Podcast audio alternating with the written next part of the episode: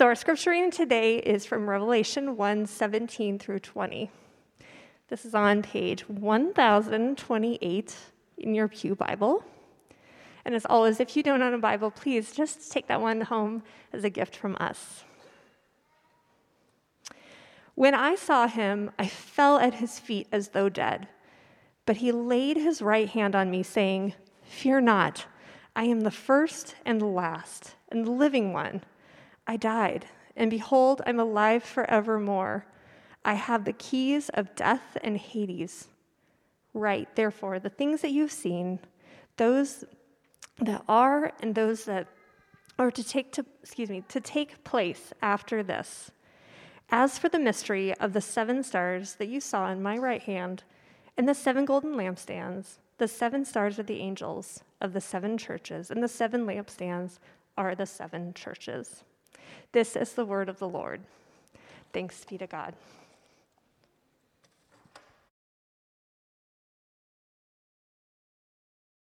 Thanks, Holly. Well, good morning to each one of you, and uh, I was so glad to see you here. And whether this is uh, your very first time with us at Christ Community, we're so glad that you're here, whether you're uh, visiting this morning because uh, you're going to stick around for child dedication later on and you're with family. Thanks for being here to celebrate that uh, moment, and we are praying that the rain continues to be light or goes away so we can do that later on. Uh, or if this is your first time, you're part of Christ Community, but this is your first time being back in the building, uh, we're just so glad to see you and to have you back with us in this space in person. And uh, there are lots of folks from Christ Community across all of our campuses who are gathering online this morning as well, and uh, we're just grateful that by the power of the Holy Spirit we remain one body, not only here in Kansas City, but with our brothers and sisters in Christ uh, across the country and across the world, and just uh, grateful for the Spirit uniting us and uh, joining us in that way. So we've been in uh, a new series. We launched it last week, uh, called Everything Sad, Untrue, and we're studying the book of Revelation together. And that line, "Everything Sad, Untrue," comes from the final book of the Lord of the Rings trilogy, The Return of the King. And in that story, uh, one of the characters, Sam, is he survived this great battle. Uh, he's been unconscious. He wakes up and, and he realizes that, that they've won, that their side has won, and the king has been uh, inaugurated, and he's on the throne. And, and he says to the, one of the other characters, Gandalf, he says, "I thought you were dead, but then I thought I was dead myself. Does this mean that everything sad is going to come untrue?"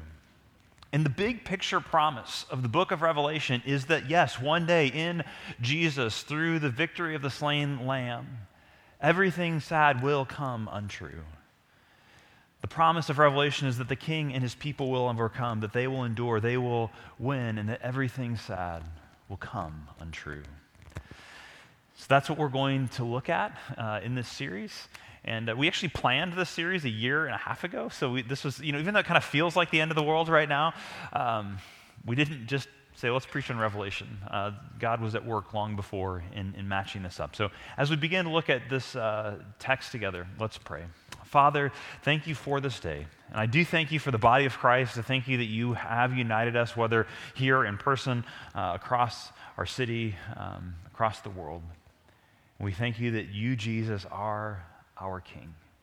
And would we see you more clearly and be energized and refreshed in our calling as your body, the church, as we look at these texts this morning. Amen. Well, as we begin this morning, I, I need to make a confession as we start this series that prior to this year, I had never finished reading the Lord of the Rings trilogy. So many of you know I'm a, I'm a big C S Lewis fan. I loved the Lord of the Rings films, and I had tried so many times to read the Lord of the Rings books. I had friends who loved them. Uh, I, again, I loved the movies. I loved the story, but I'd always get through the Fellowship of the Ring. I even, at one point, I'd made it all the way through Two Towers and started The Return of the King, but something would always come up. I would struggle to get through it, but I, I can say to you today that I have finally finished the, the Lord of the Rings trilogy, and it is amazing. Amazing. And really what the key for me finishing was I discovered the audiobook versions um, that, you know, a good narrator is great, but this is a fantastic narrator who just brings to life the story of the Lord of the Rings. And so once I started listening to the audiobooks, I just, I couldn't stop. And uh, it has been incredible. So now that I've finally finished, can I just, you know, nerd out for just one one second on Lord of the Rings with you for a moment, and th- that is this. There's a great scene in the first book, uh, The Fellowship of the Ring, where Galadriel, the queen of the elves, gives Frodo, he's kind of the hero of the story, this, this file, and she explains and what it is, and even that's way too nerdy for me to go into, but it's it's this this bottle of light. And her last line to him in that moment is so powerful. It's just echoed in my mind. She says this.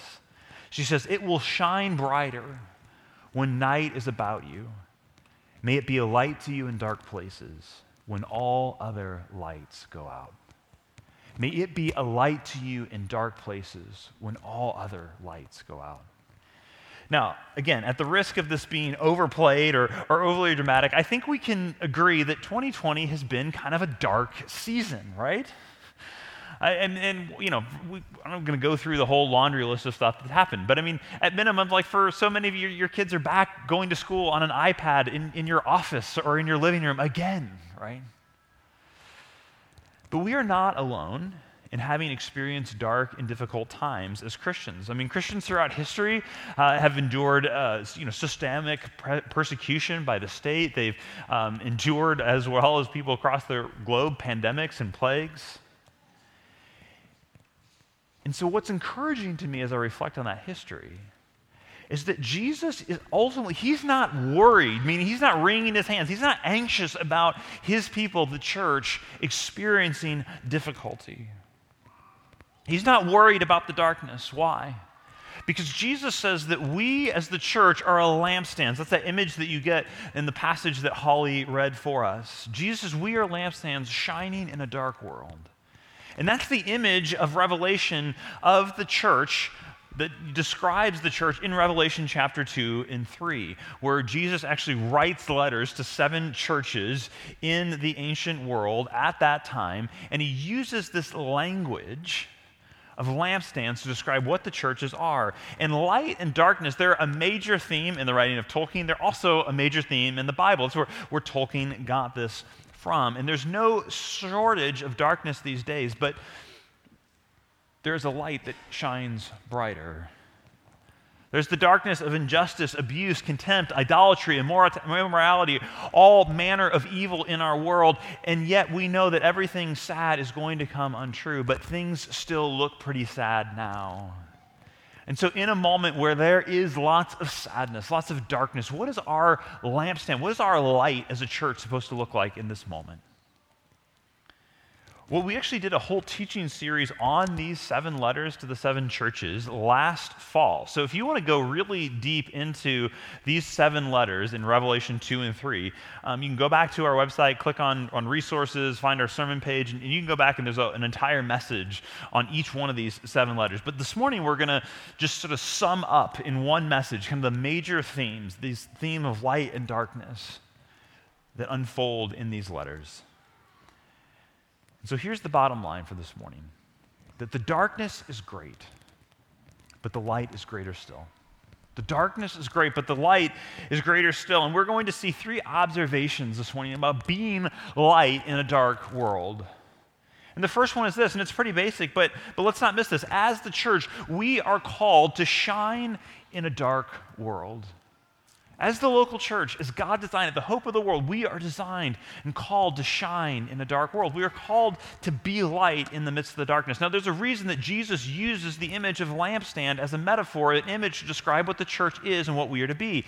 And again, these themes of light and darkness, they go all the way back to the very beginning of your Bible, and it's a theme that gets traced all the way through the very end, right? Where you turn to Genesis chapter one, page one of your Bible, and darkness is over the surface of the deep, and then God says, what? Let there be light. Darkness and light are in the first sentences of the Bible. And then in Revelation chapter twenty-two, the very last chapter of the Bible, verse five says this, and night, darkness, night will be no more, and there will be no need of light or lamp or sun, for the Lord God will be their light and will reign forever and ever. So from the first page of your Bible to the last page of your Bible, light and darkness are key themes. And then you find in sort of the, the heartbeat of the story that everything is working toward and looking back on the coming of Jesus in person to die on a cross and rise again and ascend back to the Father. Jesus says in the Sermon on the Mount, Matthew chapter five, you are the light of the world. He says, let your light shine before others so that they will see your good work, see your good works, and glorify your Father who is in heaven. Uh, the Apostle Paul, reflecting on who is the community of the church to be, he writes to a church in the community of Philippi. In Philippians chapter two, he says this, do all things without grumbling or disputing, that you may be blameless and innocent, children of God without blemish in the midst of a crooked and twisted generation, among whom you shine as lights in the world. But most important for our passage this morning is actually a little book in, in the Old Testament called Zechariah. And again, this is a tip for reading Revelation. All of those kind of bizarre and strange images that you see in the book of Revelation, they are rooted back, first and foremost, in imagery from the Old Testament, in particular the Old Testament prophets. And so if you really want to understand the book of Revelation well, you got to understand the Old Testament prophets well. Now there's this book of Zechariah. I mean, I'm a pastor. I don't read Zechariah a whole lot. It might be a while since you all have read Zechariah, if you ever have. Um, but this is where, uh, just another, I'm trying as we go through the series, give some tips. Another tip is if you have a Bible, not all Bibles do this, but some Bibles, like in this one that I have here, there's uh, cross-references. There's little number, this is way too small for you to see, but there's a little column down the middle that has other little verses, like little footnotes, and that's called a cross-reference Bible. And a cross-reference Bible is just going to link you, it's kind of like hyperlinks on a web page, on a Wikipedia page. Those little uh, cross-references will take you to other parts in the Bible that have similar themes or maybe a quote. And so if you're reading Revelation, I'd encourage you to get a Bible, a study Bible, some kind of a Bible that has, or online Bibles have these as well, cross-references, hyperlinks to other parts in the Scripture. And if you were reading this part of your Bible, you're going to get a cross-reference, a hyperlink to Zechariah chapter four. So let me just read you that hyperlink. It says this, then the angel who was speaking to me then returned and roused me as one waking out of sleep, and he asked me, what do you see? And I replied, I see a solid gold lampstand with a bowl at the top, and the lampstand also has seven lamps on top with seven spouts for each lamp. Do you see the, the continuity of imagery? This is Zechariah that shapes Revelation. The meaning and the image of the lampstand is slightly different in Zechariah and Revelation, but scholars point out that nevertheless, the basic thrust is the same. The churches are depicted as lights shining for God in the midst of a hostile world. Now, light does a lot of different things in the Bible, and it's, it's kind of its metaphor. It's used for a lot of different ways. It reveals, it sets free, but the key idea is bearing witness in Revelation. The idea of telling the truth about who Jesus is and, and what he's done for us and what he's doing in us. And we shine in the dark by reflecting the light of Jesus. And again, you don't have to be a, a brilliant Bible scholar. You don't have to be um, some kind of fancy, philosophically sophisticated apologist to be a witness for Jesus. Because at the end of the day, being a witness simply involves telling what happened to you. Taylor, Pastor Taylor talked about that last week. What has been your experience with Jesus? How has he been at work in your life? Again, you don't have to have the answer to every theological gotcha question to be able to just say, you know, I don't know if I can answer that question for you right now, but here's what Jesus has done for me. You just have to remain faithful to Jesus and be willing to tell others with your words and your good work what Jesus has done for you. So wherever we go, together or individually, we should be a community that brings light and warmth and encouragement and gentleness and winsome truth-telling. Wherever we go, we ought to be people that when we walk into a room, we, we metaphorically turn on the light. That room is more filled with warmth and love and compassion and kindness and truth-telling and joy because we are there. Jesus said in John, the Gospel of John, I'm the light of the world. And he calls us, the church, his body. We are to be the light in our world. Which leads us to our next observation here, though, and that which that's that when our, our light dims, when we compromise. Our light dims when we compromise. Because if you look at where the churches as a whole are struggling, where Jesus actually in, in chapter two, verse five, threatens to remove the light of one of the churches. Because if you read through these seven letters, there's lots of places where Jesus is encouraging them, saying, you're doing this really well, but also here's some things I have against you. Here's where you need to grow, where you need to improve. And if you look at where these churches are struggling, it's like he's saying your, your light is going down and you are starting to look more like the darkness. And we're light, and I think there's there's two ways that we can be tempted to compromise. The first one is this: where, where light is threatening, we can be tempted to give up. Because oftentimes when you bring light into a dark space, the, the, the darkness does not like the light. And so that's where you get this element. You see these churches, some of them are being persecuted. And in those moments, that's a, a time when it's easy to want to give up. And a big issue in the cultural context of these letters was eating food that had been sacrificed to idols. Again, that's not something you probably deal with on a regular basis in your cultural context. Christians around the world in other cultural contexts actually do still deal with that, but that's not for us. But it's not like we don't have places where we are forced or feel pressure to comp- compromise. Because in the ancient world, and it's not that different from today, idolatry, politics, economic life, those were all intertwined in the ancient world. So you might go to a business meeting in the first century and it might open with a sacrifice to one of the gods of your city or of your industry. And being light there meant showing another way to live, that, that there's only one true God, and that was incredibly threatening in the Roman world. It could mean the loss of your job, the loss of business opportunities, the loss of, of being able to provide for your family. And again, our situation in the twenty-first century here in Kansas City is, is different, but we still face pressures, difficult beliefs that we hold, doctrines around human sexuality, the Bible's trustworthiness, et cetera, that can tempt us to compromise.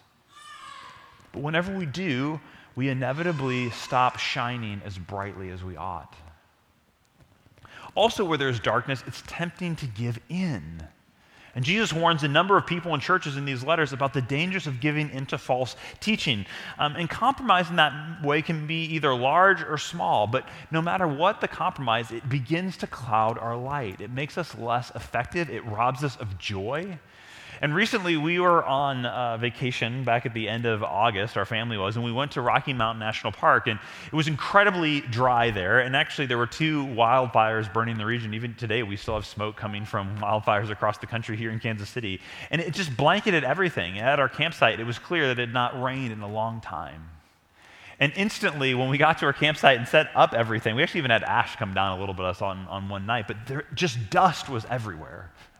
And the moment the kids would step out of the tent in the morning, it was like two minutes later, they were just covered in, in dirt and dust. It was just so dry. And over a period of days, I noticed I was having more and more trouble backing our van into the campsite through using the backup camera. I was like, why can I not see? Like, it just is it just the sun and what's going on? At first, I thought maybe it was something wrong with the screen on the on the dashboard in the car, and then it hit me. The lens was covered in dust. And until I could clean off the lens on the back of the car, like I wasn't able to see clearly to back up. In a dusty life of compromise, it keeps the light of Jesus from shining clearly in our lives as the church. When, when our lives are dusty with compromise, it can lead to crashes for us and for others.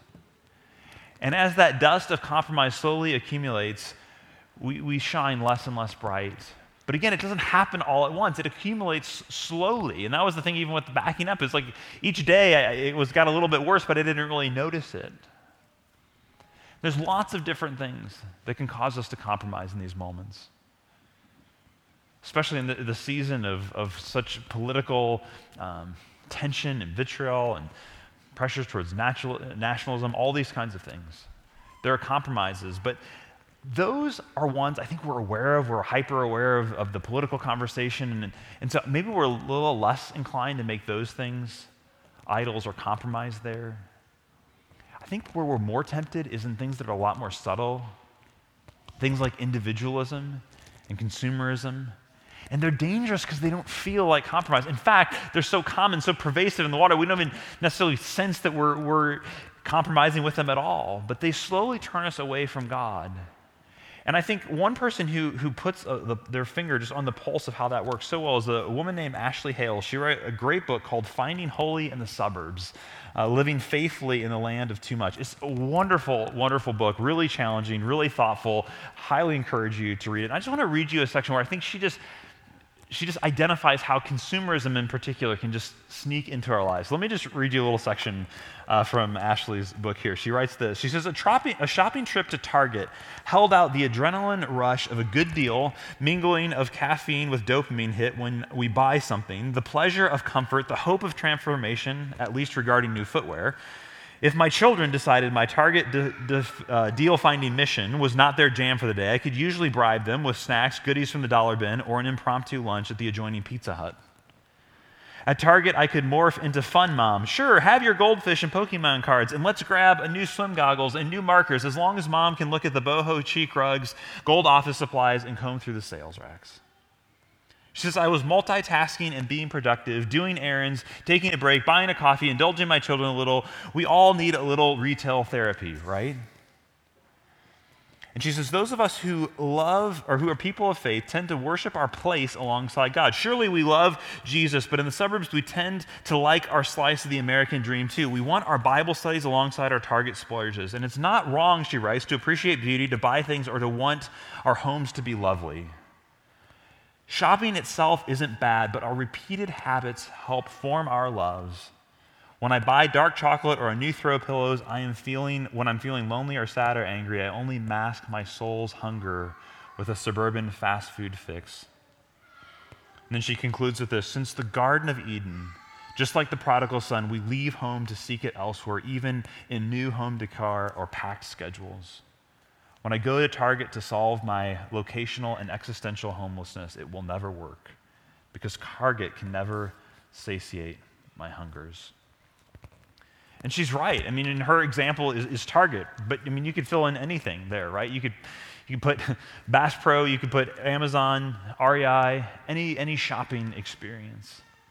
And it doesn't matter if it's if it's throw pillows or new camping gear. If we are using stuff to fill our emptiness, we are putting more distance between God and ourselves, and our light starts to dim.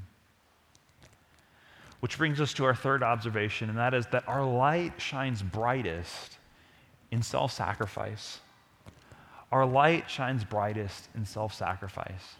In every case, Jesus' ultimate call to faithfulness in the book of Revelation is a willingness to die.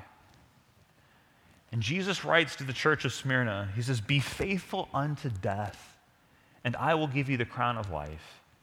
And he who has ears to hear, let him hear what the Spirit says to the seven churches. The one who conquers will not be hurt by the second death. Now, as hard as it may be to hear, it is clear that for Jesus, our light shines brightest when we are willing to give up our preferences, our comforts, and in some cases, even our very lives for him and others. Recently, someone in our congregation shared with me a newsletter from an organization that tells the stories of persecuted Christians around the world that describe the, the death of a young man at the hands of Islamist extremists because of his refusal to deny Jesus and declare Allah as God alone. That was a powerful story. And our, our English word martyr comes from the Greek word martyreto, which means to bear witness, to be a witness. And nothing made darkness tremble like the early martyrs, because they showed a watching world they believed that death is not the end, and that there is nothing, that there is something worse than death, and it revealed a truth, the truth of Jesus' death and resurrection, as well as his coming judgment, like nothing else.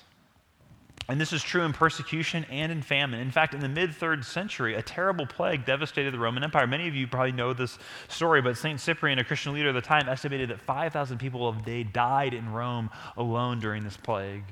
And people throughout the, the, that time, they thought the world was ending. And history tells us that the Roman emperor at the time blamed Christians for the misfortune. But his, his theory that Christians were behind this uh, was undermined by two facts. One, that, that Christians were dying and suffering just as much as anyone else. And, and two, that they were the ones who stayed to help. When everyone else fled Rome to get away from the plague, Christians stayed behind and cared not only for other Christians, but for everyone else who was sick, who was left there. Now, we may not be called to sacrifice our physical bodies to literal death, but for every one of us, our light does shine brightest in self-sacrifice. When we give up our comforts and our preferences, our resources, our time for others. And for us in this moment, in this season, a season of political division, racial inequity, covid nineteen, loving those who feel like they are not on our side, giving up our preferences for those who we are often frustrated with, is the way, one of the clearest ways to show the light and love of Jesus. To speak to them with kindness, to ask genuine questions, to pray for them, to surprise them with gifts or acts of service. And I encourage you to do that this week. That think of people who are frustrating to you, whether it's a neighbor, a family member, a coworker, a fellow classmate, and think of how can I serve them? How can I give up some preference, some comfort that I would have so that I can make their life easier? I can bring them joy. Because remember, the bottom line is that darkness is great, but the light is greater still. So how can we love those who are not on our side? Think of a person, again, a neighbor, a boss, coworker, a parent, a child, a brother, a sister, and think of a way that you can self-sacrificially love them. Send them a text just saying something that you're grateful for about them. Bring them a gift, serve them in some way. And this matters because people meet Jesus through us. And so even a simple text, a simple act of service can be a way of shining light. Jesus has promised both so- sober judgment as well as extraordinary reward. And he's called us to shine as light in the darkness. Well, we conclude with this. In Revelation chapter two, Jesus is described as the first and the last, the one who came to life, who died and then came to life. And the darkest moment in history was the moment that Jesus died on the cross. In fact, the gospel writers tell us that darkness came over the earth as he died, literal darkness, that the sky grew dark. But he faced that ultimate darkness of death and evil so that we might experience the brightness of Easter morning, because he is not just the one who died, he is the one who died and rose again, and who is seated at the right hand of the Father, who is interceding for us now before the very throne of God. Darkness could not snuff him out. And if you place your faith and hope and trust in him, as you follow him in the way of self-sacrifice and love, you too will overcome the darkness, even the darkness of death itself. Friends, the darkness is great, but the light is greater still. Let's pray together. Father in heaven, thank you that you have given us this, this picture of light, um, this the beauty of, of light that you have given um, in the in the scriptures from page one all the way to the last page of our Bible. And I pray that as your church, where you send us each and every day, that you would scatter us to be light across our city. In Jesus' name we pray, amen.